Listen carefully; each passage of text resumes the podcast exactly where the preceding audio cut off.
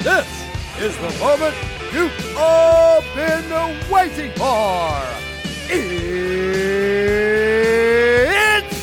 time for a new episode of Kings of the Podcast. Buckle up, here we go!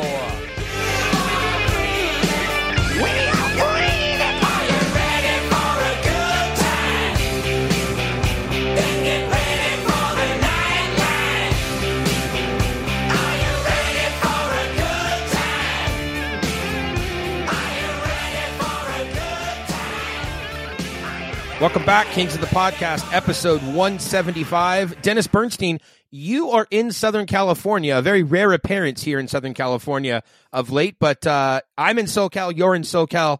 Welcome back. Uh, are we really in Seattle, John, with this rain? Yes, are you kidding me?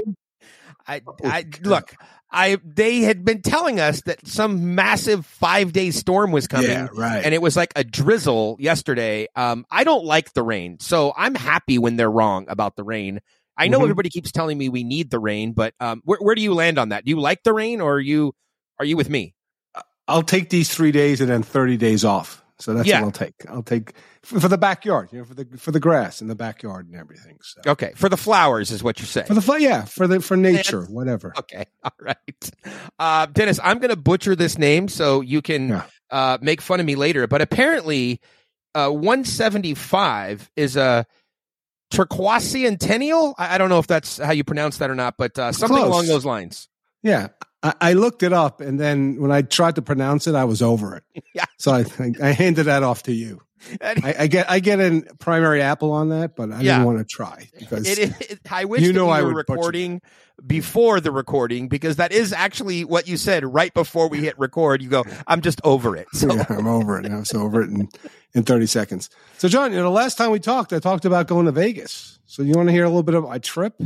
Of course, I absolutely, you know, traffic and weather is normally how we start the program. But uh, yes, so you went to go see, you saw Garth Brooks, mm-hmm. or you were scheduled to see Garth mm-hmm. Brooks, and you were mm-hmm. scheduled to see U two. So tell yeah. me all about Las Vegas. Well, I was scheduled to see U two, and then just going through the Ticketmaster app, I said, oh, wow, Garth Brooks is in, in Vegas. We were staying at Caesars where he was performing at the Coliseum. I'm like, this is awesome. And Patty...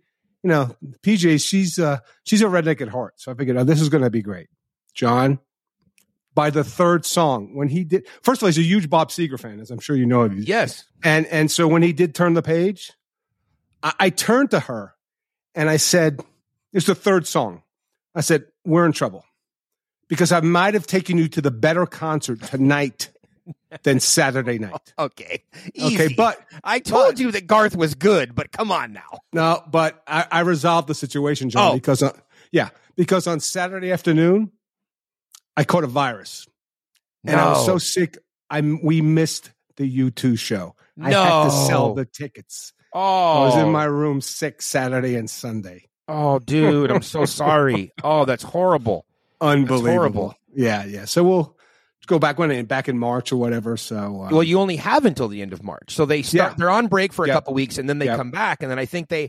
I could be wrong, but I think they have six more weekends that are left on this yep. run, something mm-hmm. like that. So yeah, yeah you're going to need to get that scheduled. But if you remember on the last episode, what I said to you about the Garth show was that even if you weren't a Garth fan, you were going to know a lot of the songs that he played. Oh, yeah. So it sounds like you were having that that uh, connection there oh. during the show. Phenomenal. Uh, unbelievable. And it, here's the danger of it. We do go back to Vegas for you, too.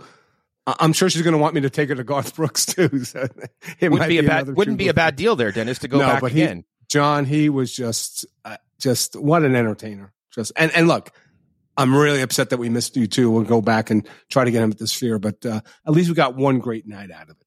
Yeah, for sure. Man, if you would have caught that virus ahead of time uh, and, you know, would have been a total... Total waste of a weekend. Exactly. So yeah, at least at least you got something. So that's good to hear. Well, our uh, your review of the Sphere and uh, comparing to the notes and the experience that I had yes. at the at the uh, arena, the building, whatever we're calling it. We'll have to wait. We'll put a pin in that and we'll come back to yep. it later. Absolutely. Well, let's see. Uh, since the last program, Dennis, um, a little bit has gone on roster wise. Yeah. Um, a little bit of the train falling off the tracks uh, somewhat. So uh, there there have been three games uh, since the Gabe Vilardi game, the Winnipeg game, since the last episode. Phoenix Copley was injured during practice, had to be carried off. That's never a good sign. He's going to be out long term. They recalled yeah. David Rittich from Rittich. Rittich, I don't know what we're landing on. Um, it's, it seems like another Sammy Fagemo situation or Jacob Mavari in terms of learning how to pronounce names. But anyway, Big Save Dave has been uh, recalled. Uh, the Twitterverse blew up, Dennis, overnight, uh, believing that the Kings were going to be in the market for a goaltender. And Kevin Weeks did not really calm the situation either. Yeah. So uh, I guess here on Kings of the Podcast, we can try to calm the situation uh, in terms of them trading for a goaltender. Nothing is imminent. Nothing is coming. We can get to that in a little bit. Let's talk about the three games, though, before we really get into stories about people, if you will, or players specifically. Mm. Nine mm-hmm. rounds of a shootout that featured Trevor Lewis going in the shootout as well. Apparently, Kopi suggested to Todd that Trevor Lewis needed to go. I guess Dwight King wasn't available, but um, the joke that never gets old, by the way. Well, uh, to one person it gets well, old. That's Jesse. true. That's true. Um, nine rounds. It was remin- yeah. The reason that Dwight King ties into the story perfectly, though, I believe that it was that game in Anaheim that went mm-hmm. nine rounds as well, yep. where Sutter put Dwight King in. Uh, that was at the Pond. But seriously, Dennis, nine rounds in the shootout. I, re- I remember that shootout, though. That was Martin Jones in net. And I remember because I was in the press box by, you know, the, the folding chairs by the glass. Yes. And when they wound up winning, winning the game, Dean Lombardi came by and punched me real hard in the arm. That's Dean's go-to move at the end of a game. I know. He likes to punch you in the arm. He called off and hit me in the arm. I'm like, okay, okay, you're excited about beating the Ducks in the shootout. So, look, I, I guess you got to put Grundstrom and Lewis and and and Kaliyev as your first three shooters in the next shootout. Wow. Uh, how the Kopitar goal didn't go in, uh, I don't know. But um, they did get a goal uh, from a few guys there. They were able to extend it. They ended up yeah. uh, winning in a nine-round shootout. So then they go to San Jose. Um, and look, a minute and what, nineteen seconds left or something like that. The shutout is ruined. And what a yeah. great story it would have been. Yes. Because for all of the concern over about a seventy-two hour period of, it's so funny, everybody was down on Phoenix Copley thirty days ago, and now the Kings season is over because yeah, it no. goes on I R. I mean, the emotional swings of the fan base at times, Dennis, I, I'm not sure if I can do it for eighty-two games. And John, there here's the thing about the emotional swings, they're eighteen seven and four. Imagine if they were seven eighteen and four. No, no, I, I'd have I wouldn't to want to do this Twitter. Podcast. I wouldn't. No, I would be off of social media. For, yeah. for sure. What is I'd it? Akil Thomas, who told me he had to delete the app. So yeah, I'd delete the app. Yeah. I'll be on Threads if that happens. So Threads, uh, uh, uh, Rittich is, is fine. What was he like? nine oh four in the A H L for Ontario. He's, he's a veteran. He's played, this is what his sixth team. He's exactly what you want when you get an injury situation. He's the perfect third goaltender. Could they look around for, you know, it's funny. I was on Calgary radio this morning. They asked me on Dan Vladar. I'm like, the Kings aren't picking up Dan Vladar, two point two million dollars for a third goaltender. Like if something falls in their lap at eight seventy-five, maybe John, that they can, a guy they can waive and put in the minors because they do need another one. But other than that, I don't see any, it's, it's going to be Talbot and Rittich until whenever Copley's healthy, if he is healthy. Well, that's the whole thing, is that if they were to go out and make a trade, Dennis, you're talking about somebody who's going to make less than one point five million dollars, really less than a million. Right. Because exactly. if it's under a million, you can bury that salary in the American League and it doesn't impact your cap hit. They're not going to try to, even with the money that's available through long-term injured reserve. It just doesn't make a lot of sense to go out and try to swing a deal at this particular point. This is why you set it up the way that you did. This is why you signed mm-hmm. right. both Copley and Rittich right. to have this opportunity with the third goaltender. People keep asking about Erik Portillo. Man, it didn't take long for us to get to the players without, we didn't even get to the end of the games, uh, okay. but that's okay. Um, people kept asking about Erik Portillo.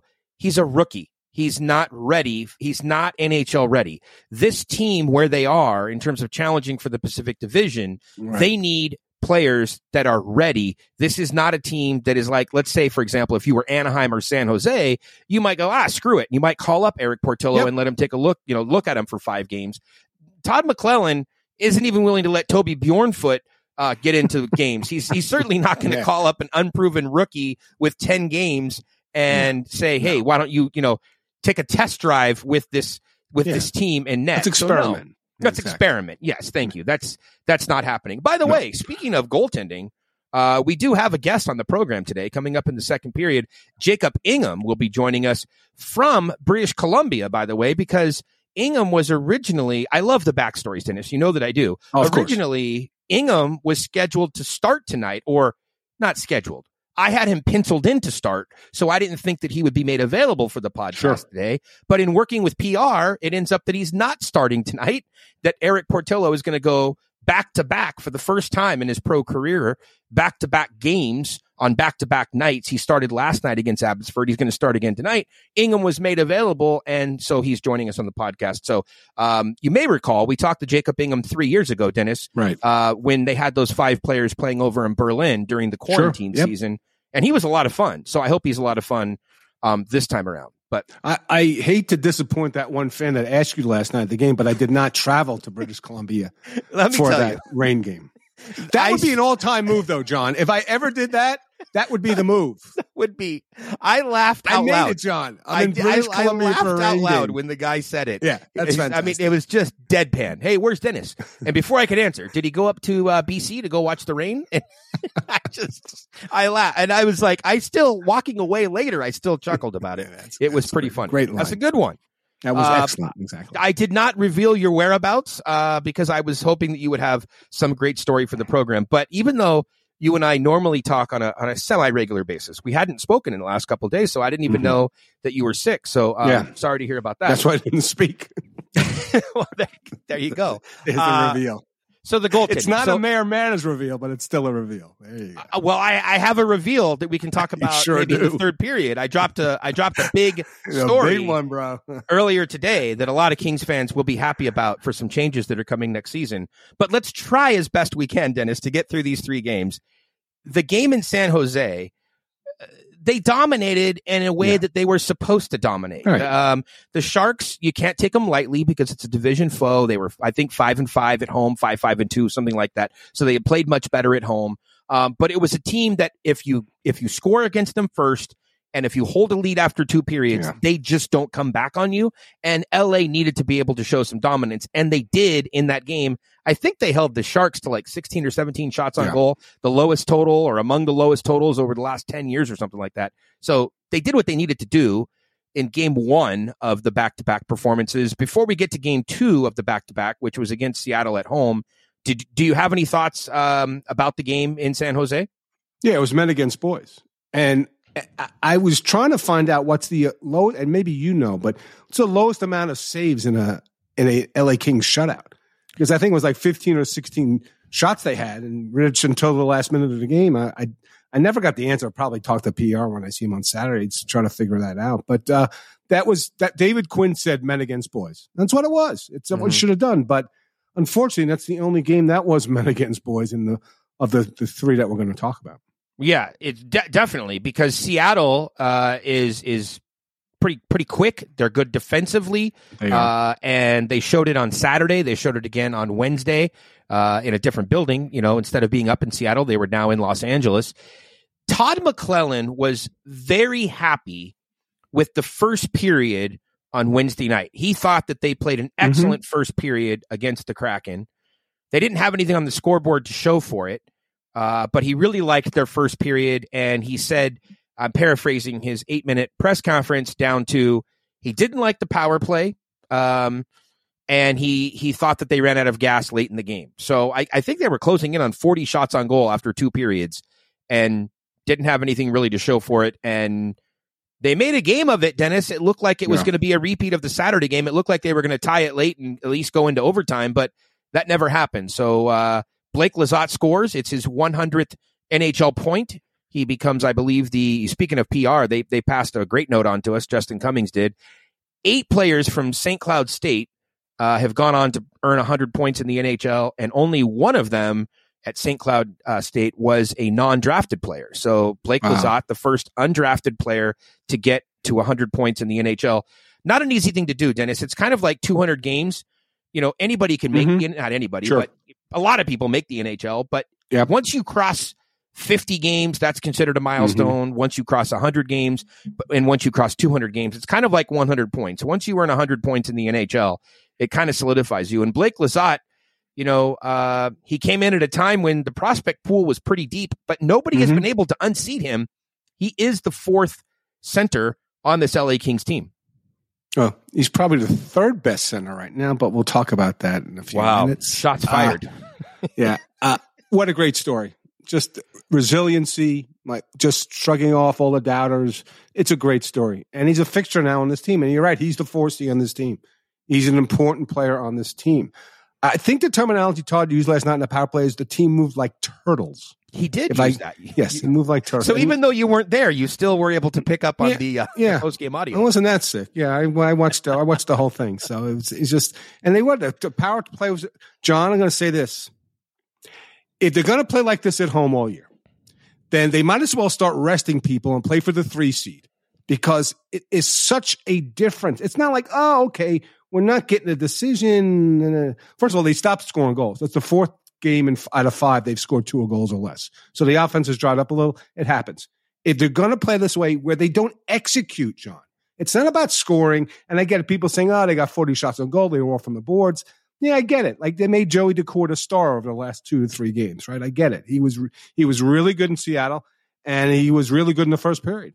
But if they're going to play this way at home, then just go get the three seed and start on the road because it's there's a marked difference, and nobody can figure it out, John. Maybe you have some ideas or concepts about it, but there's such a disparity between the execution. They look so sloppy at home, John. And mm-hmm. it's not just one game. It's not, oh, first game after a road trip or a back-to-back. It's like every one of these games looks sloppy. They don't look like anything. And I get it. Seattle's way better than San Jose. But, John, this is this isn't a recurring thing. When you win five out of, what, fourteen home games, there's something else going on. And, D B, here's the thing, too. There have been plenty of reasons that the motivation should be there. So, for example, they got away with one. Now, Todd can say they deserve to win that game in Seattle, right? But they got away with one because Seattle could have very easily won that game. They could have won the game in the shootout. They could have maybe not even allowed them to tie the game. They could have won the game, right? Seattle could have taken two points from L A right. on it Saturday night. Could have been another night. Islanders game. They, they got away with one. Right, they yep. did. Yep. So that's the way that I look at that game. So if I'm in that room and I go, hey, we got away with one, then coming home in the rematch against that team, you're you're going to know that they're going to push. Seattle came for blood. Seattle came yeah. to get their two points back that they didn't get at home. So you have to know that that push is coming, and you have to be prepared for it. And here's another thing, Dennis. You know, we talk a lot about goal differential. It's one of my favorite statistics that really sure. tells a story within the N H L standings. How about differential between home versus road points? In twenty fifteen sixteen, the San Jose Sharks had a road winning record of, or winning percentage, points percentage, excuse me, of seven twenty, and at home, four seventy-six. Dennis, seven twenty on the road, yeah. four seventy-six. That's a differential of two forty-four. Something bizarre was going yeah. on at home that year in San Jose.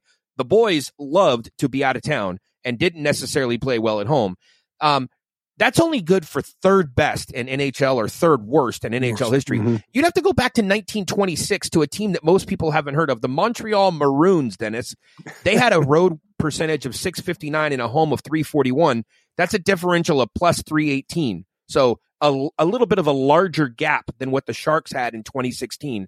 And Dennis, for the math majors out there that haven't crunched the numbers, in uh, this season, the Kings are unconscious on the road. They have a nine hundred points percentage.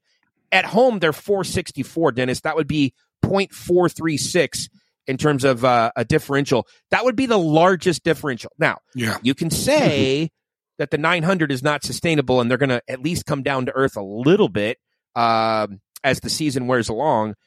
But I would also wonder, what's it going to take to improve the home record? Or is this four sixty-four hockey what they're going to play? Because like you said, it's it's not just one game. It's not just one theme. Here's the question I have for you about this, though. The question was asked to me last night after the press conference by one of the other members of the media. If you recall the last home game before the fire alarm went off, I was asking Todd about tinkering with the lines. Yep. And he was saying that in the coach's room, they had just talked about it and that they were split. They had not reached the decision mm-hmm. yet. Yep. Ultimately, they flipped Kaliyev and Grundstrom, um, which is the one thing that they did. But then last night I was asking him, hey, given what's going on, you know, the team's not scoring goals, you know, uh, they're not winning at home. You know, are you are you up for some tinkering? Are you starting to think about that?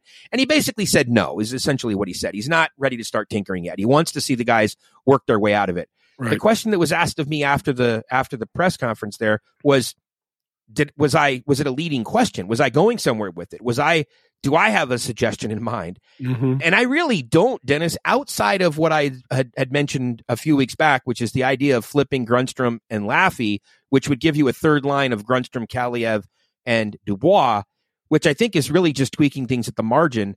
I tend not to be a big fan of the idea of moving Dubois to the wing and putting Byfield at the three C. And my logic or reasoning behind that, Dennis, is I just don't think you mess with the first or second line. A couple of weeks ago, I might have suggested putting Kevin Fiala back with Dubois and trying to figure that out. But the way that the top two lines are playing, Dennis, I think you have to leave those lines together. That's my position. So I'm throwing the question to you.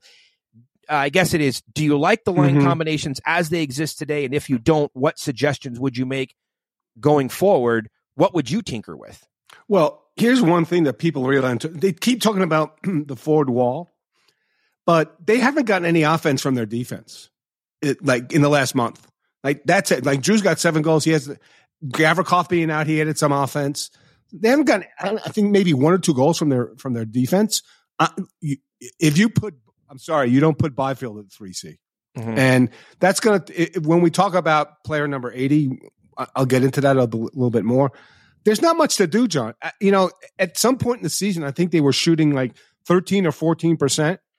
You ain't shooting as a team fourteen percent. You're not. You're going to regress. And this team's regressed about it. Now, the one good thing is that they are playing, they're still playing solid defense. Like, I know that Seattle was a solid, they played a solid road game, but they scored two goals, John.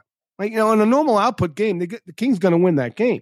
Now, credit Seattle for taking away the middle. The goalie played well, played, but I, I, there's not much I would do because the tweaking you're going to do is going to be on the bottom six. Is the bottom six really going to go in and is going to produce?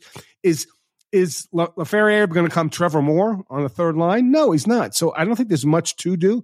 Just understand that that offense, and Todd said it, we're not going to score four goals every game. He said it about a month ago. And guess what? The last five games, they haven't scored four goals. They scored four goals against San Jose, and that was it.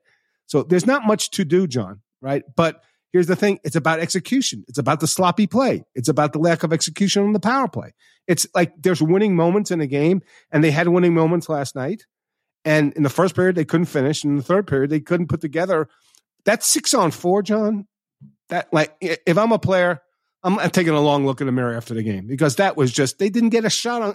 They weren't even dangerous. It was it was not surprising because you're getting hit in Valley right now. But I, I don't think there's too much to do, John. Because I will agree with your first point. I'm not touching those top two lines. I'm sorry. That that's that's a panic move for a team that is, you know, within striking distance of first place. Yeah. Uh, Doughty and Fiala seem to have been really playing around with the puck a lot and trying to be too fancy and too cute. Yeah. And Todd did go after the power play last night. He he really was not happy. And look, they have to score their way out of it, though. I don't think there's a lot more they can do to improve defensively. That's, this team does not give up a lot yeah. of goals. So Agreed. In order to win, they are going to have to score a little bit more. And at least statistically or, or, or, you know, the odds are tilted in your favor when you have a man advantage. Therefore, you have to score with the power play. And last year, the power play was so improved. Uh, it, it is a real head scratcher. And we've talked earlier about the removal of the three righties and whatnot. And, Yeah. I don't know, just that, that something's wrong with the power play right now, and that fixing that could give them another goal or so a game, and that this could make a huge difference. Last minute yeah, but again, that's a, it's a problem that when you're when you have the record that you do, people are looking striving for, for perfection, and I'll keep going back to number thirty-three. I think it's a very different power play with Victor Arvidsson, so I know you got to be patient on that, but there, there's not a remedy to it, John, other than more focus, more concentration. Like some of those plays, you're like you're just not focusing on making a play. And they weren't hard plays either, John. Like, they were not making simple plays along the boards. You mentioned the puck possession. It just, it wasn't crisp. And for some reason, that happens on the road, uh, at home and not at, on the road. All right, let's do this, Dennis. Why don't we take a quick break right now? We have Jacob Ingham on the other side. We'll come back. We'll talk about number eighty. We'll talk about that third line. We can also take a look ahead. The Kings have one game remaining before the Christmas break. We can talk any trade options. We can talk about a breaking story that was on Mayor's Manor earlier today. Uh, we can talk about anything you want, Dennis, uh, in the third period. But why don't we take a quick break right now? We'll be back in a few minutes with Jacob Ingham. We'll talk goaltending and the Ontario Reign in just a moment. Where the treetops glisten and children listen to hear sleigh bells in the snow.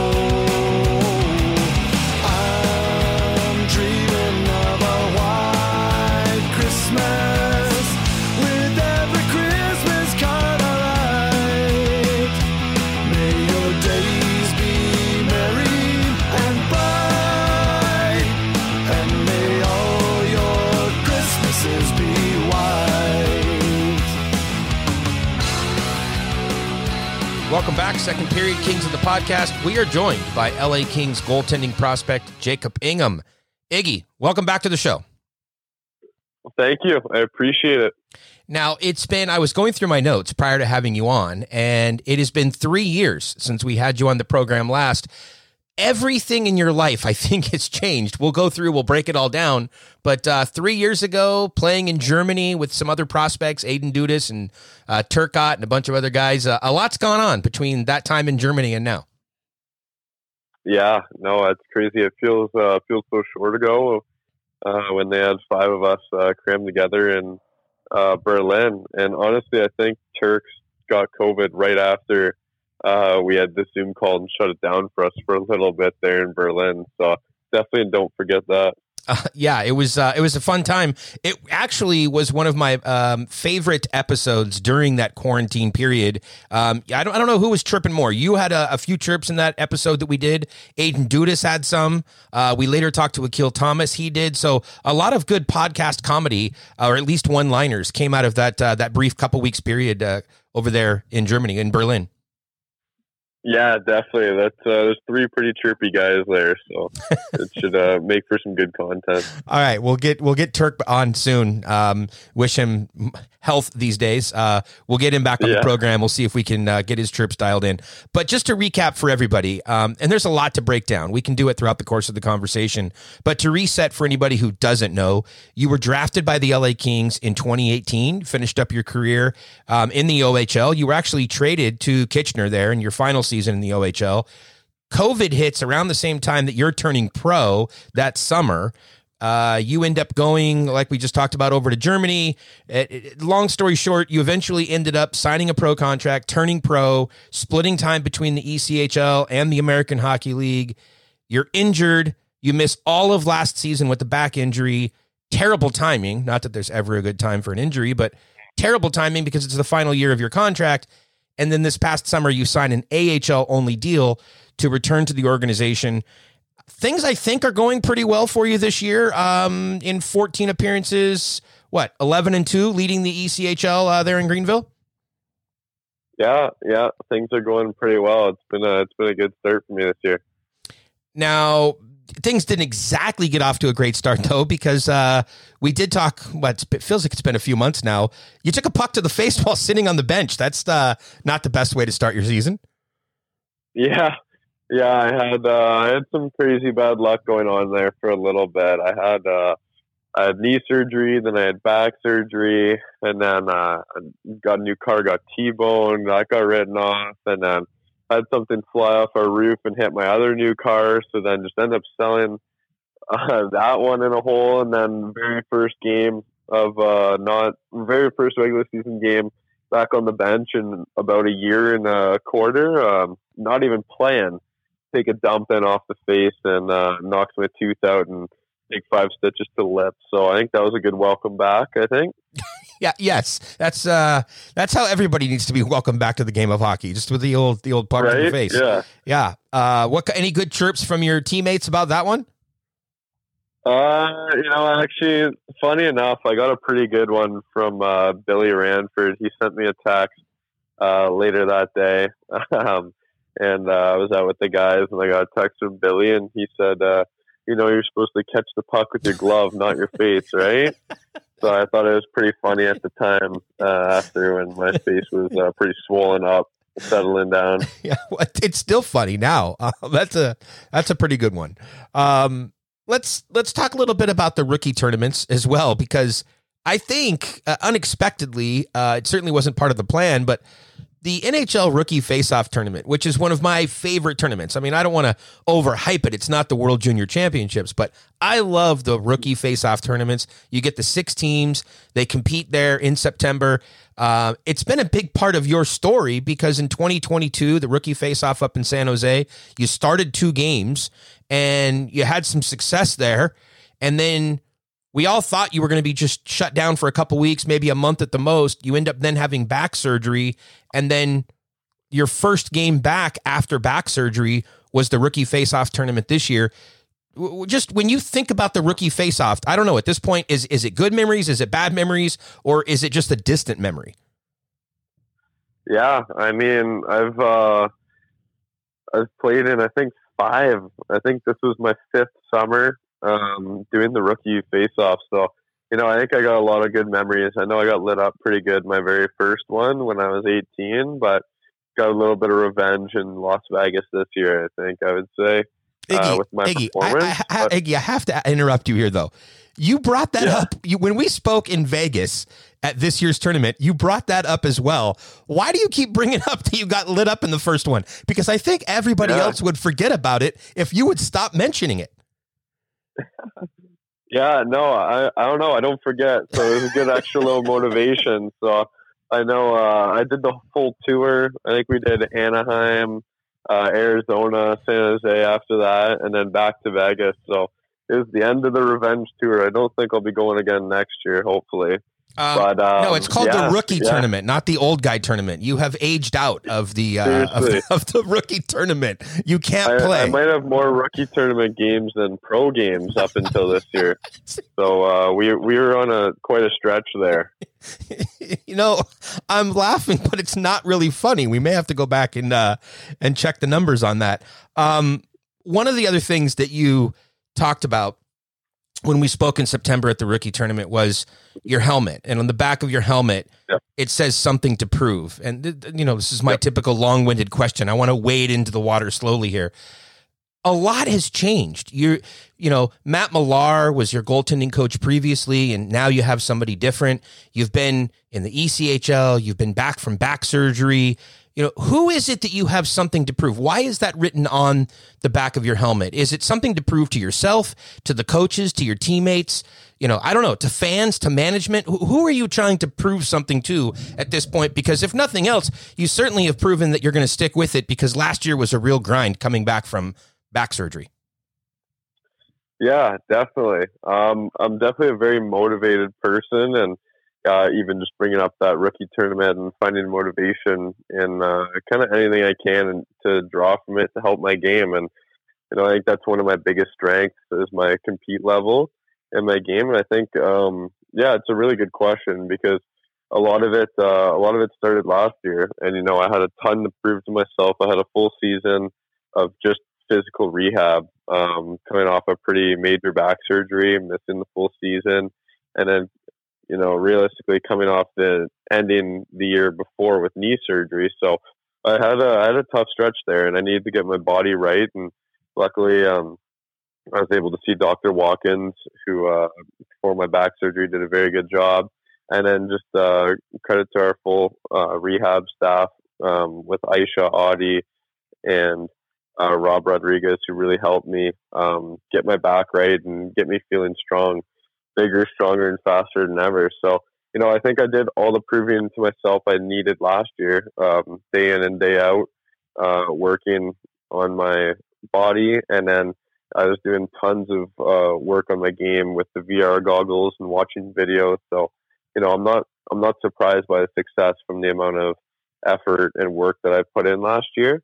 But, you know, there's a lot to prove, because I know a lot of people um, had me written off uh, just coming in with that many injuries and that early in my career, and uh, three years and not having too many games to show for. So, you know, there's a lot of people that I need to continue to prove and show that I'm still here and that I'm still a legitimate N H L prospect, because I know uh, I know how good my game is, and I know that I want to play in the N H L and that I will play in the N H L, and it's a matter of time and just continuing day by day to show it. Well, I, I love the uh, the definitive statement that you will play in the N H L. Keep uh, progressing at the rate that you're going, and it won't be another three years before we invite you back to the podcast. We'll have to have you on earlier. Um, maybe it should yeah. say that, something to prove, and underneath in like little letters, you know, to the folks at Kings of the Podcast. Uh, yeah. Uh, yeah, that was a good joke. It really went over well. Um, hey, Iggy, how about this? When... So you're at the tournament, you're in San Jose, you have a couple starts, then they, ke- they tell you that you kind of need to rehab a little bit. Can you go back to the moment when you heard the words back surgery and that you needed back surgery and you knew that you were going to be shutting it down for the rest of the season? What was going through your mind at that point? Yeah, um, I kind of had a feeling uh, a little bit going into San Jose rookie tournament. I got hurt during fitness testing, and it was kind of one of those injuries that, like, you just you just knew something wasn't feeling right. And to end the year before needing knee surgery, and then to start the year on a new injury, it was uh, it was really tough for me. So I I kind of did my best to play through it and kind of grind away and, and try and find a way and get some games in and, and see if we could have uh, extended early into the start of the year before really um getting it looked at in all ways, if that makes sense. Kind of tiptoeing around it to try and take care and uh see if I could play some games uh before we knew exactly what was going on, and see if it would kind of work its way out and get better. And we were doing rehab prior, and then it kind of kept progressing.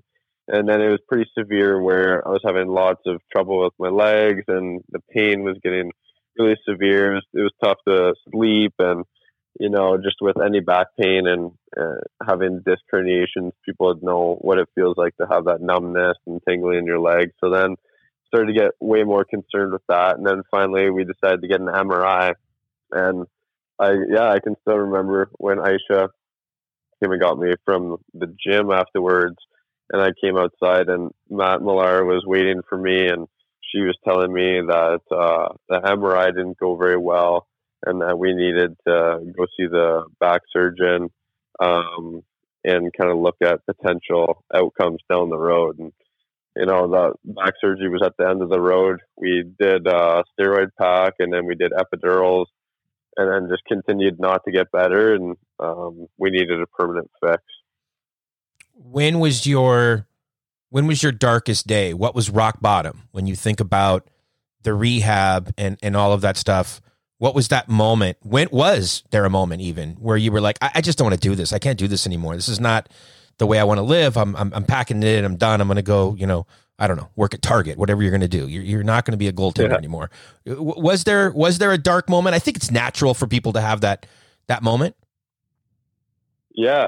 Yeah. No, for me, I knew I knew I was going to be fine. And honestly, like, to have that surgery, um, it's pretty intense surgery. And then the next two weeks I found was the hardest part, just to barely walk, just in a lot of agony. And my uh, my dad was down there to help me. So, you know, I was in a lot of pain for, uh, for a full week after the surgery. And then it kind of tailored off, and I was starting to be able to walk and kind of do all that stuff again.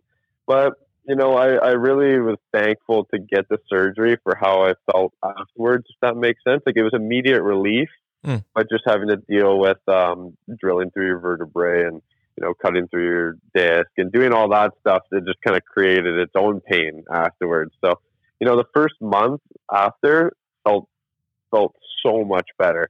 And as much pain as it was after the surgery, I, I would do it again just to feel as good as I do right now, because Um, living with that back pain is uh, it's pretty excruciating at times. So, you know, it's one of those things where, as much as it sucked, you kind of had to put being out for the season uh, on hold just to get yourself back to back to feeling good, because there's really no point playing if you can't play at one hundred percent.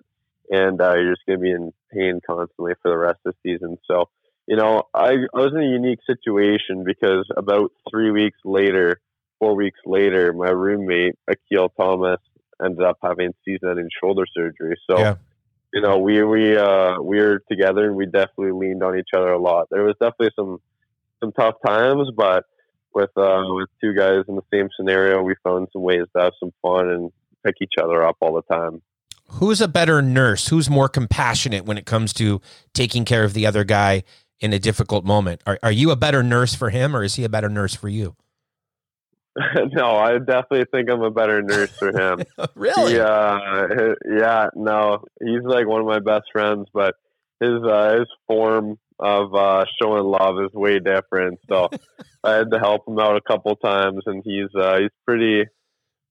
Uh, he's he's a unique dude. Let's just say sometimes, and um, he needs to I work on his bedside manner. Is that what you're saying? Yeah, yeah, yeah. He he would probably call me O C D, so I, I know he's probably got a reply for this. So I got to take it easy on him. Yeah.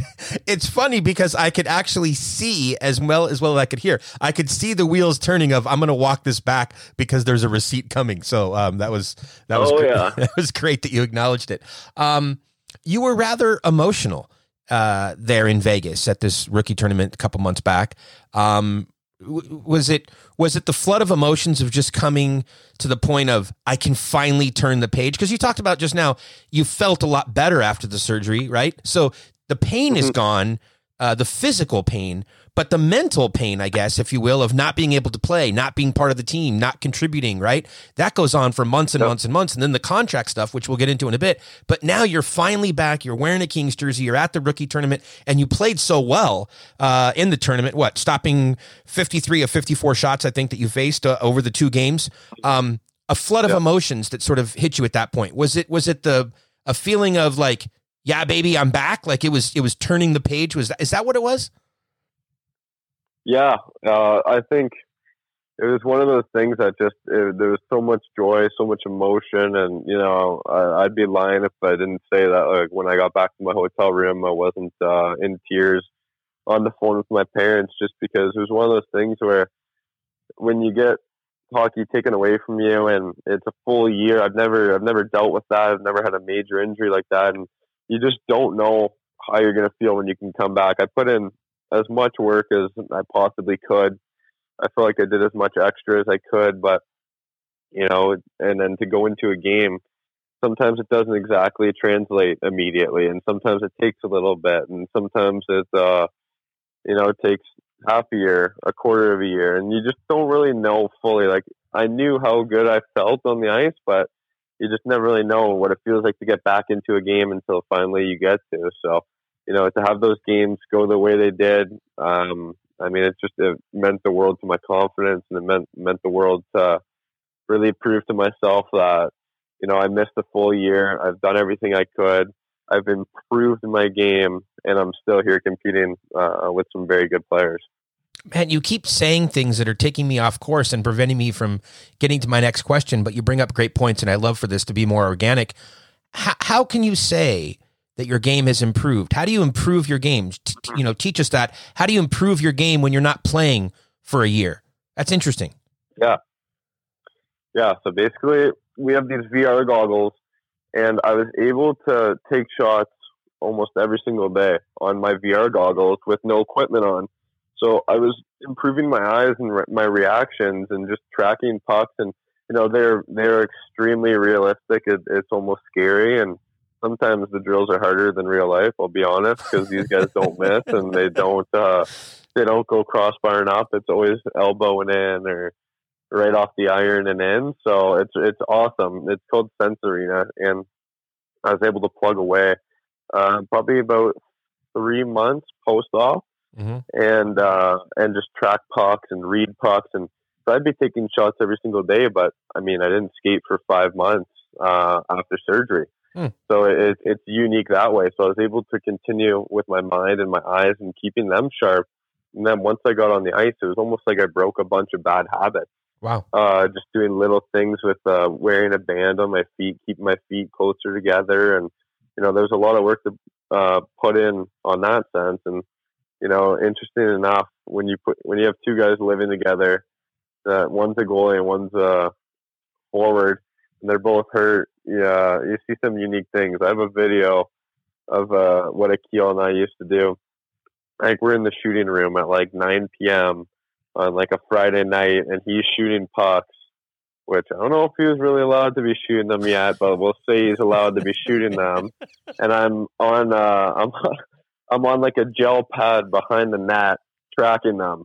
So he's shooting them into the empty net, and then behind the net is me reading the releases and just uh, in my butterfly uh, tracking pucks. So, you know, we got to do a bunch of unique stuff to try and improve our game. And I mean, I feel like it's worked.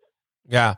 Did, uh, knowing how competitive he is, at some point, was he like, come on, give me that V R. Let, let me try this. Did he try it? Oh yeah. Yeah. And oh, how, yeah. how do you do? He, he do it. I, he's pretty good. He's pretty good. It's funny. I could watch him on my phone when he was doing it. So he wasn't able to lie to me if he was making saves, but, uh, yeah, no, no, he, he's pretty good. We also, we were big in the chess, and, uh, He he had a couple comments in the in the pipeline about him being a better chess for me chess player than me in one of those YouTube videos, and uh, then we bought we had our chessboard, and I beat him. I think it was like ten to two was our record on the chessboard. So wow! I think he might need to take it back, but yeah, no, he got he got me into it, and then there was uh, there was some long boring days that we've had. So we've uh, we used to pound away at that game and play each other all the time. So I'm sure he's gonna have a rebuttal. Yeah, on that too. Next time you have one, I, I think his bu- rebuttal will go something like this: he was really good at chess, and he mastered it very quickly, and then got bored with it, and was waiting for everybody else to catch up. Yeah. Does that sound like something he might say?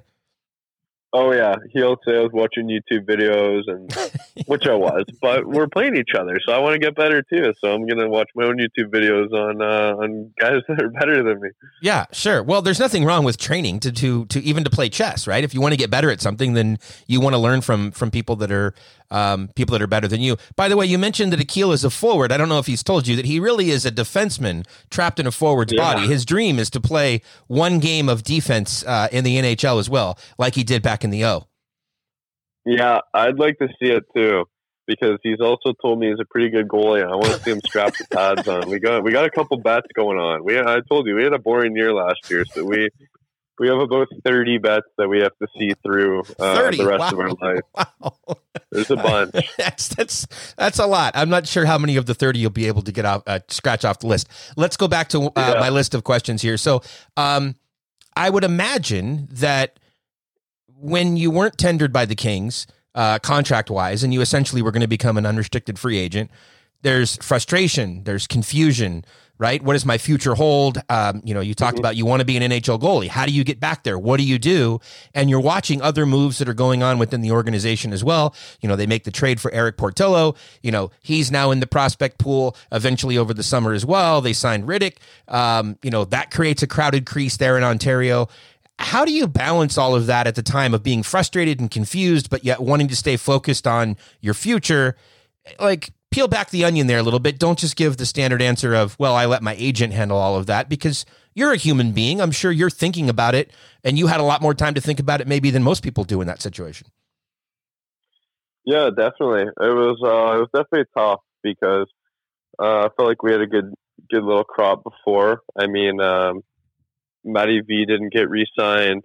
Uh, David Hrenek didn't get re-signed. I didn't get re-signed. So there was three um, signed goalies from the previous year to not uh, get tendered uh, a qualifying deal. It was kind of one of those. I was I was kind of on the outside looking in. I wasn't really sure what was going to happen with me the whole season, and I wasn't able to play my hand um, going into that uh, contract year, which was unfortunate. And uh, to lose uh, to lose your N H L contract over something like that versus something controllable, say with uh, with play, it, it kind of sucked, you know. And it was one of those things where I had a feeling um, they were going to be able to do that. I mean, I didn't have much leverage. I didn't play much. I didn't play at all that year. I hadn't played much before, and um, for them to probably know that they'd be able to get me on an A H L deal was definitely something I thought um, going through my head. And you know, it it makes sense. I I didn't play. People were concerned about my health, and people didn't really know uh, what was going to come. And, you know, obviously I knew what I was going to do, and I knew I was going to be ready, but, you know, I can't, um, I can't show that without playing games. Right. So it was one of those things that I just kind of had to take a deep breath and, you know, talk to my agent and look at our options. And when you look at the L A depth, depth chart, and, you know, Ports and I were both twenty-three, over the same age and that. So, you know, I think that creates a good chance for some um, competition. And, you know, with uh, obviously there's been an injury here, and I think there's going to be a good opportunity for me to get some games and, you know, create some competition here down the road. And that's what I'm really looking forward to do after um, kind of being put on the back burner a bit and just continuing to scrap and fight my way up the leaderboard. Yeah, for sure. And thanks again for finding the time to do this. I appreciate it. I know it's been a little bit of a whirlwind yep. coming all the way across uh, the country, going from Greenville to Southern California, and then now, uh, you know, traveling up to British Columbia. I do appreciate it. Um, a couple more and we'll wrap up here. Just, you know, we knew a lot about Manchester back in the day because uh, Jake Muzzin and, and, you know, all those guys that were there in, in Manch would come on Mayor's Manor and talk about it. And it, it felt like to people in Southern California that we were there as well. And so we knew a lot about the city. Um, we really don't know anything about Greenville. What what can you tell us? Just, you know, paint a picture for us. Uh, the Greenville yeah. Swamp Rabbits. What else can you tell us? Yeah.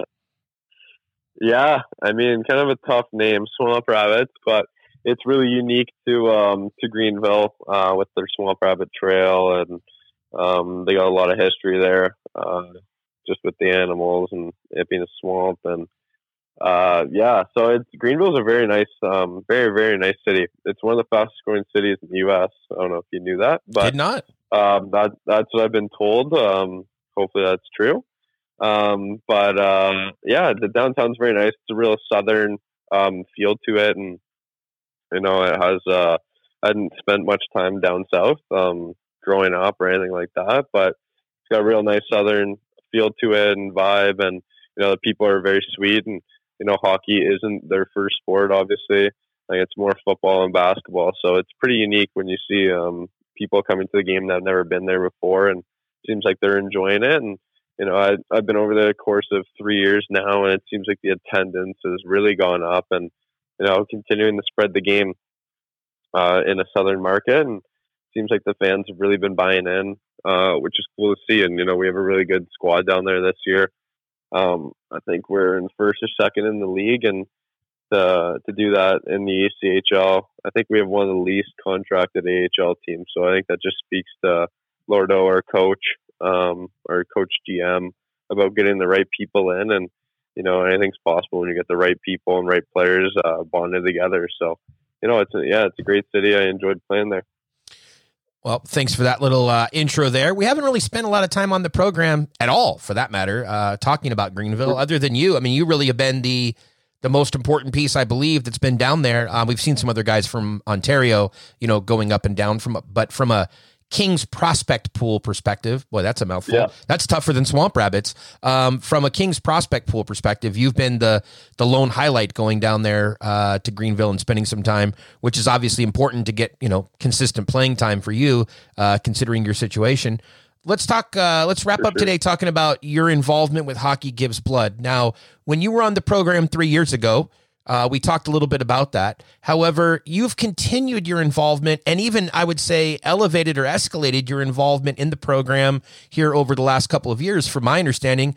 And you've taken on a little bit more of an ambassador role. You've started a pen pal program, done some different things. Maybe you're even on their board. Um, I've heard a lot of really good things about it, and I think it speaks to your character and the type of people that the Kings love having in their prospect pool. Um, what can you what can you share and sort of update us on your involvement with Hockey Gives Blood in that program?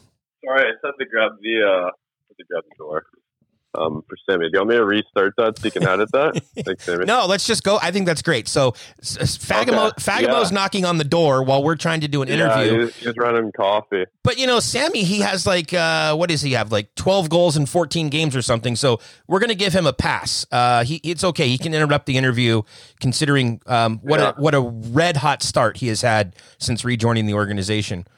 It's kind yeah, of hard, kind exactly. of hard to chirp him at this point. Yeah, no, I put him on the Tim's iced coffee, so it's also on me.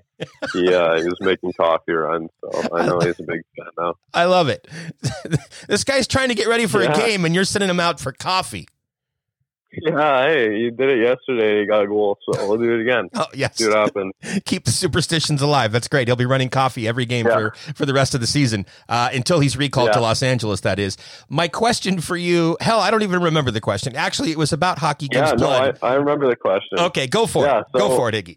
Yeah, yeah. My involvement with ho- Hockey Gives Blood, uh, we're more of a leadership role now. Um, we have uh, we have a, a, almost a player ambassador, I believe, in every C H L team uh, across Canada and the U S now. So, I, I mean, it's grown grown tremendously. I was uh, the first player ambassador when I was in Mississauga when I was eighteen, I believe. So now to see every team, almost every team, buy in and uh, have a Hockey Gives Blood ambassador, it's awesome. You know, um, it's one of those things that you kind of see and grow with as you get a little bit older. And I think it's been about five years of us doing it now, and there's been four or five of us that have aged out of junior that have really wanted to stay uh, connected, because it's more of a junior program. It's easier for your junior teams to kind of get get involved and get uh, around the whole community base, um, just with pro uh, uncertainty and, and not being in spots normally as long for players that, that are in junior. It's a, it makes it a little bit tough, and a lot of the teams are in the U S, so our work with Canadian Blood Services uh, changes quite a bit over the border, but um yeah so it's a little bit more of a leadership role where we look after the P As and reach out to them and see how they're doing. And then uh yeah I did a little bit of a pen pal um with this little boy from Calgary, uh Colton, and he was able I was able to write him a message, and he was able to write me a message, and you know it was really nice, and it was uh it was sweet. You know, you get to see what these people are going through firsthand, and you know, if uh, a handwritten message and a hockey puck and a jersey and, and that can make them feel better, it's one of those things that you always want to do. And, and it, it gives you, um, gives you a little lift, you know, um, going through last year. Um, it was nice to reach out to Colton and kind of see how he's been doing. And, you know, I had my own struggles, and, you know, you kind of realize it's nothing uh, when you see um, some kids with uh, childhood cancer and they're battling through that stuff. So, you know, it really puts it all in perspective for you. Yeah, for sure. Well, thanks for your time today, Iggy. Really appreciate you coming back on and uh, stopping by Kings of the Podcast. Second time. It, uh, maybe we won't wait another three years to get you back on again, but appreciate you stopping by and uh, sharing some time with us today. We look forward to seeing you back on the ice with the Ontario Reign here uh, in the coming days and the coming weeks. As for everybody else, we'll be back after the break. We'll talk more L A Kings hockey right after this. Merry Christmas. I don't want to fight tonight. Merry Christmas. I don't want to fight tonight.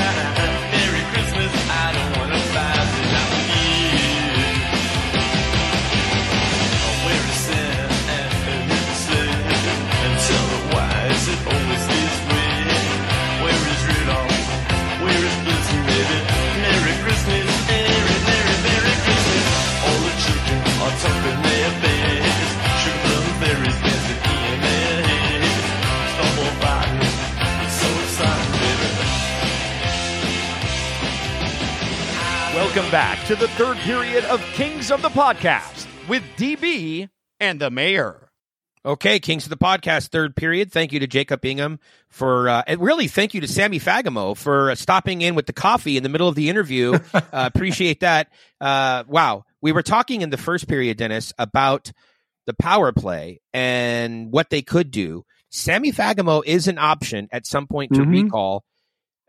How long do I look? I, I love Laffy. I think he adds a lot. Uh, I think he's getting valuable N H L experience, and I love giving young players valuable N H L experience because it pays dividends later. So right now, Laffy is learning stuff that's going to help him in the second sure. half of the season and come playoff time.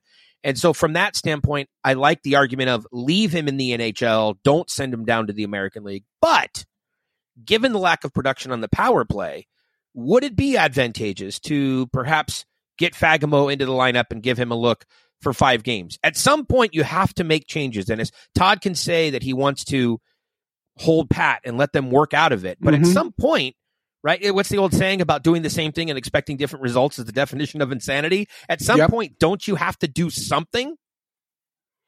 You do. But again, what's the power play? Like fifteenth or sixteenth? So it's average power play. I don't. I think it's maybe twenty percent. So I wouldn't be against it. But the, here's the problem. It's not a problem. It's a good thing. Laferriere doesn't make mistakes. He he he, he plays a two hundred foot game. There's some physicality to the, to his game. Is he going to be a twenty-five goal scorer, or does he have the scoring potential that Fagemo has? No, he doesn't. You got to say that Sammy's a better offensive player, but it's not just an offensive player. So you, do you want to sacrifice that and put that player in the lineup? I don't think we're at that point yet. But if you make a decision down the line at you know fifteen games from now saying, okay, you know, Alex still has, what, four goals?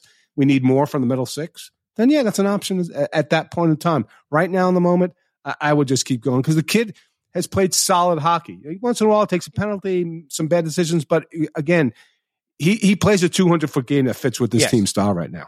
Yes, one hundred percent. Yeah. He fits the identity yep. of the team. Yep. Agreed. The the uh, just to clarify something that you said there about the power play, though, because I do happen to know this after looking at it previously. Um, they are twenty-fifth in the league in the power play at home, fourth yeah. on the road with their power play.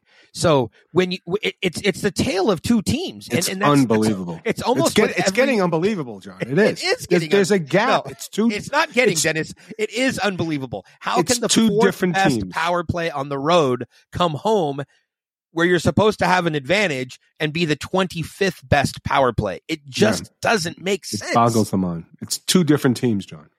So. The point that we were just talking about ties in as well with Dubois. So let's kind of bridge to get there. Sure. To, for Sammy to bring him in, it's in my eyes, it's not to fix the third line or make the third line better. It's to give them another option on the power play. Right. If they can't sort things out on the power play. But here's what I think you end up doing is I think you end up robbing from Peter to pay Paul. You might make the power play better, but to your point, you might suffer a little defensively yeah. in five on five type situations. So, if robbing from Peter to pay Paul is not really helping, that's my whole point about Dubois.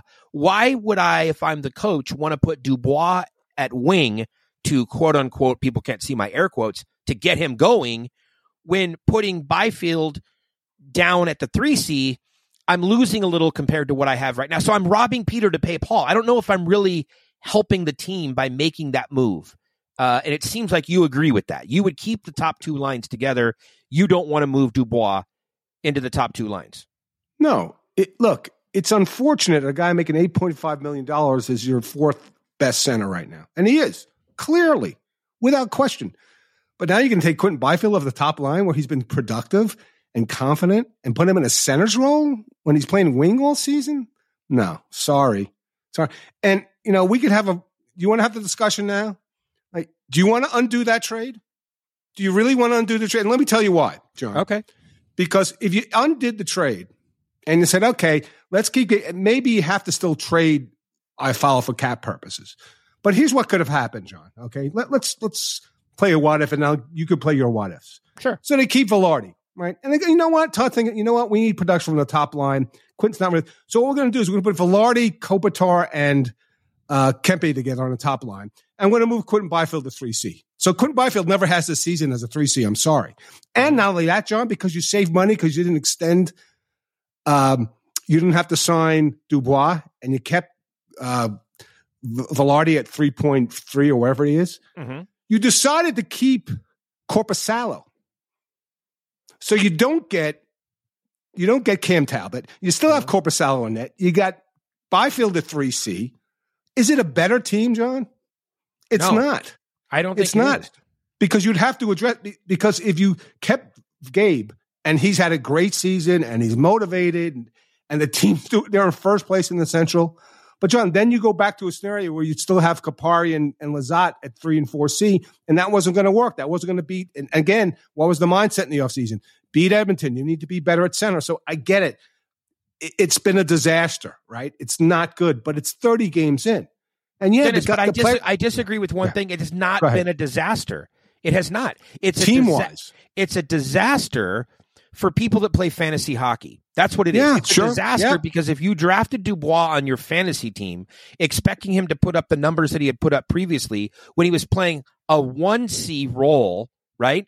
Imagine mm-hmm. Kopitar as a one C versus a three C. You're going to get more opportunities and you're going to score more when you're on the first power play, when you're doing all of that stuff. So if you drafted Dubois expecting him to lead your team in offense this year, your fantasy team, then he's going to let you down. So that's that's yeah. one thing. But the second thing that really bothers me is something that you just mentioned a minute ago, which is, and I don't mean you're bothering me. I mean the yeah, topic is sure. bothering me. Mm-hmm. You're bothering me too, though, Dennis. Yeah, it's better course. when we argue. Who cares if he's making eight million dollars, six million dollars, three million dollars, or whatever? Todd McLellan doesn't care, as the coach of the right. team, how much money you're making. The money you're making is a Rob Blake issue, right? The only mm-hmm. thing that Todd McLellan cares about is, who are my twenty-three players and how can I slot them to win? And the Kings are challenging for the Pacific Division title. On the road, they're the best team in the National Hockey League. Mm-hmm. Everything mm-hmm. tells you that this team should go on a deep playoff run, and they are better today. I don't care about Dubois' stats. This team is better today than they were at the end of last year. So to, from that standpoint, to me, the trade has not been a disaster. I want to say this, though, very clear before I turn the table over to you, or the microphone sure. over to you, Dennis, and that is, I'm not defending Dubois. I'm not happy with his production, and I'm not an apologist for the trade, because anybody that's followed Mayor's Manor or Kings of the Podcast, there was nobody that was a bigger supporter of Gabe Vilardi than me. Oh, yeah. Okay? No question. So I said for years that Gabe Vilardi had more skill than anybody else in the prospect pool, and I stand by that. Gabe Vilardi is an immensely talented hockey player. That's not what we're discussing. We're discussing the failure or the success of the trade, and should they have made the move. And I argue the team is better today than they were, yeah. whatever, six months or eight months ago. I don't care about how many goals he has. It would make certain people feel better if he had five more goals. I don't really care. I care about the record, and I care mm-hmm. about cups. That's the way that I judge a team. Yeah. Are they better? Yes. I, I think they're better than last season at this point. The problem is, it's not just the, the numbers, John. When you watch that player play, like you're saying, what's going on out there, right? Fair. And and I'll give you, and I said it last night on social media after X had its meltdown or whatever was going on last night. Oh, did it? Last was there a problem? Night, oh yeah, like what you wouldn't when you would call up Twitter. You would yeah. have no timeline. There'd be no no comments in the timeline or nothing. I'm like, what's your prayers on? Were answered, Dennis. Yes, it was. No, no donkey replies. Exactly. But, John, here's the thing. Last night, when your top two lines are ongoing, that was the game that you needed P L D to say, okay, I'm going to take over. I'm going to cut sure. goals. I'm going to lead my line. We're going to win the game. And that, sure. that hasn't happened. It hasn't really happened since, I think, the Minnesota road game when they won seven to four and he scored two goals. I think mm-hmm. that, that might have been the last time. That That's the problem. The optics around that player. Now, some players look really good when they're not scoring, and but they're trying to. And and he's he's coasting out there. He's a cerebral player. We've heard it all. He's better with the puck than without the puck. It's the optics around his game, John. When you see guys like Kopitar and Byfield and Trevor Moore and Deneau, like playing hard, I'm not saying the player doesn't play hard. The optics around that player, the effectiveness just uh, isn't there. So I get why there's increasing chatter and dissatisfaction by fans, not the not the coach, because I've had a few private moments. It, it's not there yet, but it's got to be better, John. It's it just it, it, at some point in time, he's got to take over a game and win a game for this team. He hasn't done it in maybe once all season. I I, I don't disagree with you. I, I really yeah. honestly don't. Um, I just think that there's a lot of crazy talk around Dubois. You mentioned it earlier, you know, oh, they should have never made the trade and the this and the that. Yeah. It just, you know, because this team is better today. They're better with him at the three C. And then uh, some of the other comments last night. Oh, well, they shouldn't be paying eight million dollars for a third line center. I don't, I, this is like a weird time in sports, Dennis, where fans care about money. It's not their money. I, I get it. They want to construct the team differently. You know, mm-hmm. I don't, I don't know. It just, the team is better. I, I, the last couple of years, it's been pretty dismal and boring in L A. Uh, the team has not been good. A lot of players left. They struggled to score, yeah. which they it, don't now, like, right? Th- this should be a happier time for Kings fans. I just don't understand. No, John, they're is... five four and one in the last ten, and the wheels are falling off. I don't know. Fire everybody. Trade everybody. You cannot everybody. have a valley in eighty-two games, John. Don't you get it? You can't have any valleys. Uh, I just, God forbid they go three and seven for a stretch. It'll be all over. Fire you know, Todd again. Exactly. I have ignored most of it all year, and for whatever reason, last night It, I just, you I was fed up. Yeah. Okay. yeah, I was just. Yeah, I get it. I was fed up. I was just like, God, back off, everybody. I don't know. It's Tuesday against, it was a Wednesday night against Seattle. Like, yes. th- this is the stretch of games you want to, Seattle, Sa- San Jose, and Seattle. Okay, they won two out of three and you're upset. Okay, I guess you're spoiled. That's the I, problem. That is actually the problem, Dennis, because they've beaten Vegas. Uh, they looked good in beating Colorado. They've put a couple of beatdowns on some really good teams. Yeah. And maybe that has spoiled everybody. Maybe it's even spoiled the players. Unfortunately, Dennis. It's not in front of the fans at home. That's the problem. Oh, come on. They did have a couple of good games at home. A few. No, they beat no, Colorado they... without McCarr. Okay, great. Thanks. Wow. Okay. No, right. no, John, they've had a tough schedule. Look at all t- they've played, you know, They Colorado barely ever played, plus. Dennis. How can they have a tough schedule? They play one game a week. They've played Pittsburgh. They played uh, Boston. They've played, uh, they've played good teams at home. So maybe it's a little more friendly on the road, but uh, you know, I, I, I, it's tough, John, when you're, when you're, when you're within striking distance of first place and it, the, the first place team is the, the defending champs and you're not, yeah. you're not happy. You're like, okay. All right. Can't help you. Let's switch gears. Oh, from please don't play- lose that game on Saturday, John. Oh, please. Oh, Dennis, it will make for a miserable two Christmas. One. Don't yeah. lose two one. No, don't they go need to win that on a power game. Play, John. Please, no. Win that game. Score four power play goals. Win the game four to one. Make everybody happy. Um, yeah. Well, apparently it's going to be the same lineup because I don't think that Todd's going to go to the blender. No. I don't think there's anything yeah, no. uh, crazy I don't think coming. So, John. Uh, Trev- I blame all of this on Trevor Moore, by the way. Trevor Moore is ruining everything because if Trevor Moore was not having the season that he's having, you could move Trevor Moore down. Trevor Moore played center, by the way, for Team U S A at the World Championships. Yeah, you could let Trevor did. Moore yeah. play three C and you could put mm. P L D on the wing, but you can't move Trevor Moore. So if you can't no. move Trevor Moore and you can't move Byfield and you can't move Kempe let's and you move can't our move highest... Fiala, who are you going to move? move? You can't move let's anybody. Let's move our leading goal scorer, John. Yeah, That's okay. what I'm saying. I blame Trevor Moore. I'm going to get T-shirts made. Blame Trevor Moore. That's what it is. That's, That's all my Trevor's guy. Don't fault. You dare. I know he's your. He's your. That's he's my all, guy. You, you already submitted him for M V P for the year. Yeah, the L A Kings M V P awards are going to be great. Masterton. Wait, wait. Selke. Okay. Well, Cam Talbot's going to win Kings M V P. He might win the Vezina. He'll be nominated. And then who knows? He'll win a couple other trophies as well. He'll win the Mark Messier Leadership Award as well. So, you know, he's going to get more hardware than Trevor Moore. You, you watch and see. Okay. I wish people could see your face right now. You're cracking up. Laughter yeah. is the best medicine, Dennis, by the it way. Certainly so if you're is, not John. Feeling well, then um, here's something. Let's get away from the players for a second. Let's move on yeah. to a different topic. Breaking news on Mayor's oh, yeah. Manor earlier today. The L A Kings are in the process of evaluating um, several changes to their jersey for next year. It starts with rather what I would call minor, but yet they're major changes, such as the numbers. And um, I even leaked some photos. I'm sure if I check my phone, I'll probably get some nasty messages from Kings oh, management sure at some point. You. But I had Holy some, cow. some, I had some, uh, some, some photos that I leaked earlier today. Yep.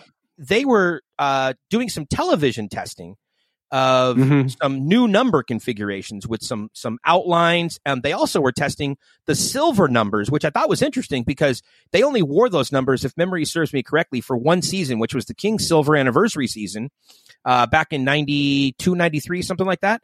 Um, okay. The rest of the time on their white jerseys, they had black numbers, but they had silver numbers that year. They were right. testing silver numbers on the jersey. So that was kind of interesting. Go to the article on Mayor's Manor. Dennis, I'm going to give you the, the, the dime store version of this, which is sure. from what I had heard or, or what I've been hearing recently, Fanatics next year, year one of their ten-year program, they were going to limit teams to only two jerseys, a home and a road jersey, because right. they just simply don't have time to ramp up all the manufacturing sure. and the inventory Makes and all sense. That sort of stuff. So yep. here's the conundrum for the Kings. If you only have two jerseys, a home and a road, they can either keep their current configuration of black and white jerseys with that home plate or shield, whatever you want to call it, the L A logo, right? Mm-hmm. And then the white one that's been so successful, part of the Chrome kits, it just goes away. The, the their heritage jersey... Right. Mm-hmm. with the silver on it, it goes away yep. because right. you don't have that jersey. That don't would be a bummer because they've done a lot of merchandising around that. Or if you keep that jersey um, as the white jersey, then you would mm-hmm. need to come up with a black version of that because the N H L likes it when you have the same crest for home and sure. road. Makes sense. Jersey right. manufacturers also like it for inventory purposes, right? You of have course. One crest and you can sew it on... right. both jerseys. Exactly. So if that's the case, you would take the supply the chain, John. Supply yes. chain. Yeah, this is the business side of hockey, people. It's it's not just about fashion. There's also right. business side to it, manufacturing. Um, so you would put that, call it, you know, the nineties heritage mm-hmm. era, whatever you want to call it. I just don't like calling it the Chevy logo. That's why I'm dancing sure. around calling it that. I, I I hate that phrase for some reason. Some people like Jim Fox, they hate uh, Forum Blue and Gold. Like that's a really a purple and yellow, whatever. He hates Forum Blue. That gets Jim Fox going. It pushes his buttons. Chevy oh, logo sure. gets me going. So we all have our our druthers, Dennis. Um, anyway, going to that logo on a white jersey and a black jersey could be the way to go for next year. And then it still leaves the opportunity for a purple and gold uh, as a as a um, third jersey. Third like, jersey. Mm-hmm. In year two or year three of the Fanatics deal as they ramp up manufacturing. And to me, that makes a ton of sense, Dennis, because then you kind of get the best of all worlds. They can right. keep their their current sort of identity as black and white, but they also get to draw in the logo from previous. Mm-hmm. And so Agreed. Everyone's stoked on that. And then the crowd that likes the purple and gold, you don't have to live with it for eighty-two games. It just pops in there about fifteen games a year. And we could debate later what purple and gold jersey they go with. They can either go with the nineteen sixty-seven one as sure. their third jersey with the original crown, or they could do something like they did with the uh, reverse retro, where they did the purple and gold with that nineties era crest, mm-hmm, and then you mm-hmm. have right. then you have uniform. Everything's branding. Covered. Mm-hmm. You have you have right. You you get a similar crest across all three jerseys, across the board, but you yep. still get purple and gold. So uh, to me, I think it's pretty cool. Um, So check out the article on mayors manor dot com. Dennis, I wanted to ask you, um, did you do you have an opinion? I think I've asked you this before. Do you have, but you know, opinions change. Do you have a favorite jersey? Like if they gave you the keys to the castle and said, D B, pick the jersey for next year, what would your home and road jersey be? Would you keep what they have or would you change? No chance. I would not keep the current kit. Don't like oh, the wouldn't? Home plate oh, logo. Oh, okay. No. No. So what no. would you do? Would you go back to the original sixty-seven purple and gold? Would you go to something like I just described? Would you do something altogether different? What would you do? I, I don't think they're going to go all the way reverse to go all the way back to the future, right? To to purple and gold. I, I think they're. Re- I think they pop. I think they're gorgeous. I, I I do like the nineties era jersey that they wore with the chrome buckets. I do. I, I it's yeah. It's easy to see the names. It's easy to see the numbers. Especially when you sit where we sit in the press box, at the crypto. So I, I would go that route. That that that's the one. I, I I'm not a big fan. It just this is L A, John. That that logo just never popped for me. I never really understood. I mean, I get the home plate, protect home plate, whatever. It, it never really popped for me. So I would welcome a change to something different. Here's the one issue, though. If you know me, I'm good at arguing both sides of the oh yeah, fence here. Especially here's the one issue. Jerseys. Let's go. Uh, they won the Stanley Cup in that jersey, so. You know, okay. The, the Dustin Fair. Brown, the statue outside Fair. The building, that's the jersey. Fair. So it went from being a just a regular jersey that, okay, it's just one in the line of their history of jerseys to it's it does sort of elevate, you know, it to being an iconic jersey. I can't even believe I just said that because mm-hmm. they won the Stanley Cup in that jersey. So I do see the argument that people try to make to keep that jersey. It's only iconic if you don't win another cup, John. Oh, so win a cup with the new jersey, and then it, and yeah, then it go, all. It, the, yeah. the, the, the goal is to win more cups. So yes, make the next jersey iconic. So it's only That's iconic true. If this is it. You can be stuck on two for a while, then sure, keep the same jerseys. Well, that would be that would be one reason I think to go to the newer style as well. Is that if you if you do something new, you're turning the page. Right, you're not forgetting mm-hmm. your past. You're not dissing the core no, four. No, right, all their numbers will be in the rafters and more statues and yeah. all that stuff. You know, Hall of Fame for a few of them and everything else. But you are embracing the next chapter of L A Kings history yeah. by by going to this new jersey. So that would be pretty cool. The white jersey becomes not the third jersey; it moves into being the primary jersey used on the road, and then mm-hmm. you get a black version of that jersey or something similar. Sure. Um, that becomes the home jersey. And there is a mock-up on mayors manor dot com, and you can go and you can check it out. And, of course, as we get more information, Dennis, as our sources start to uh, reveal more info to us, then we will leak out more information. Fantastic. Sound like a plan? Oh, absolutely, Jay. Do you you love to make predictions? So let's end the program. Ah, Dennis, you know what we didn't do? And I'm sorry, I forgot to text you this. This is the episode every year where we give out a couple of gifts um, to uh, members of the L A Kings to the players. Do you want to, uh, I'm asking you on the spot, on the air. I guess we can edit this out if you don't like it, but uh, would you like to uh, maybe, maybe instead of doing the whole roster, like we've done in mm-hmm. years past, maybe uh, five players each. You give me five players and I will come up with a gift to give them. And, and I will come up with five players um, for you to give a gift. Would you like to do it now? No. Sure. Why, why don't we do, why don't we do that for New Year's? Okay. New Year's resolutions. On the fly. Yeah, okay. I do have one get. Yeah, New Year's for let's say five, and then we can decide off off mic. I, I do have one gift to one one player, and I'm not sure which player it would be. Oh, but, okay, okay. So it, it would be a Christmas gift. I, I will give a honey baked ham to any player willing to switch his jersey number to thirteen. Oh, wow, that's a big one. Wow. Well, you know, uh, Gabe called Cliffy when he was going to switch. Because if you remember, Gabe yes. came on the program here and told us he he thought that he was he was establishing something in L A as a forty-two, and he was going to mm-hmm. keep it. And he had a change of heart over the summer. He called Cliffy and decided to change to number thirteen. I don't think anybody on the team is going to call Gabe. I think if they want to change to thirteen, they're just going to change. Uh, I can't even imagine who would wear. Well, how about this? If Sammy Fagemo gets called up, maybe they should just give it to him and just yeah. make him a number thirteen. Exactly. So then you don't exactly have to have somebody change, but it would be a player coming in. Yeah. Any any player that chooses to wear that number next gets a, f- a free honey baked ham from me. Wow. Okay. Does it come with a side of cranberry sauce or it's just a ham? I'm not a cranberry sauce guy, but I'll throw it in, John. Okay. I don't think any nobody eats fruitcake, Dennis. I don't know why they make it, and nobody eats cranberry sauce either. I don't yeah, know why they make that. Exactly. But uh, a lot of it is sold around this time of the year. It great program. Um, we didn't follow the script, but we never do, Dennis. No. It was a great program. Thank you to Jacob Ingham for stopping by. Uh, Dennis, Saturday, uh, the prediction mm-hmm. that I was trying to get to. Do you have a prediction? This is your last prediction, not of twenty twenty-three, but before the Christmas break. Kings, Flames. At home, Saturday night. What's your prediction? Uh, okay, shameless plug, first of all. Uh, tomorrow, Sirius X M, noon to three. I'm co-hosting with Steve Coolius, Hot Stove, eleven a.m. Saturday.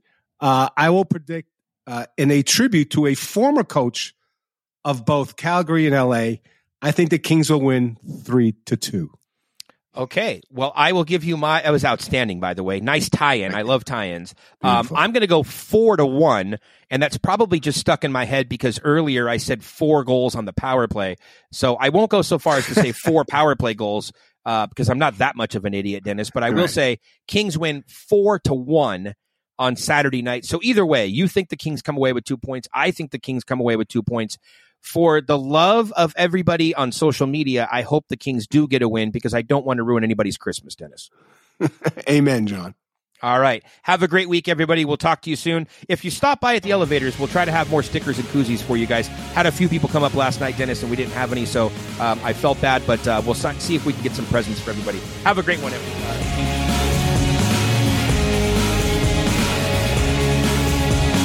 Better days when the sun gets into you and the shadows of your heart.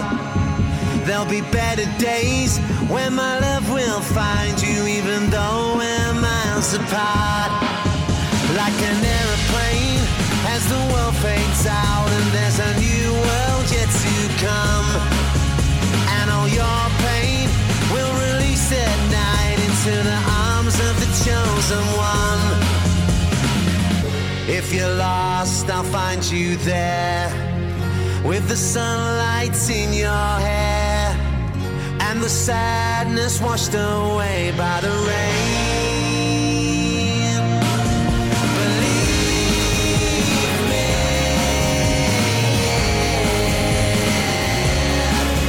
believe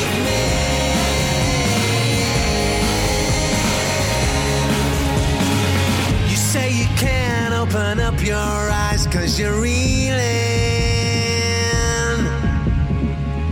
Baby, try to remember, it's just a feeling. And there'll be better waves that begin to echo through